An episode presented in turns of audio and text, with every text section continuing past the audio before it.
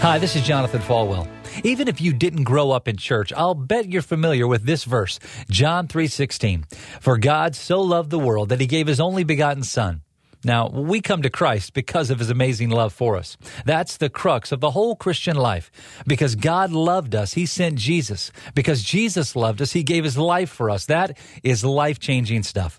The God of the universe, creator of all, loves us, loves you just like you are at this very moment. You may be thinking, Pastor, you don't know where I am or where I've just come from.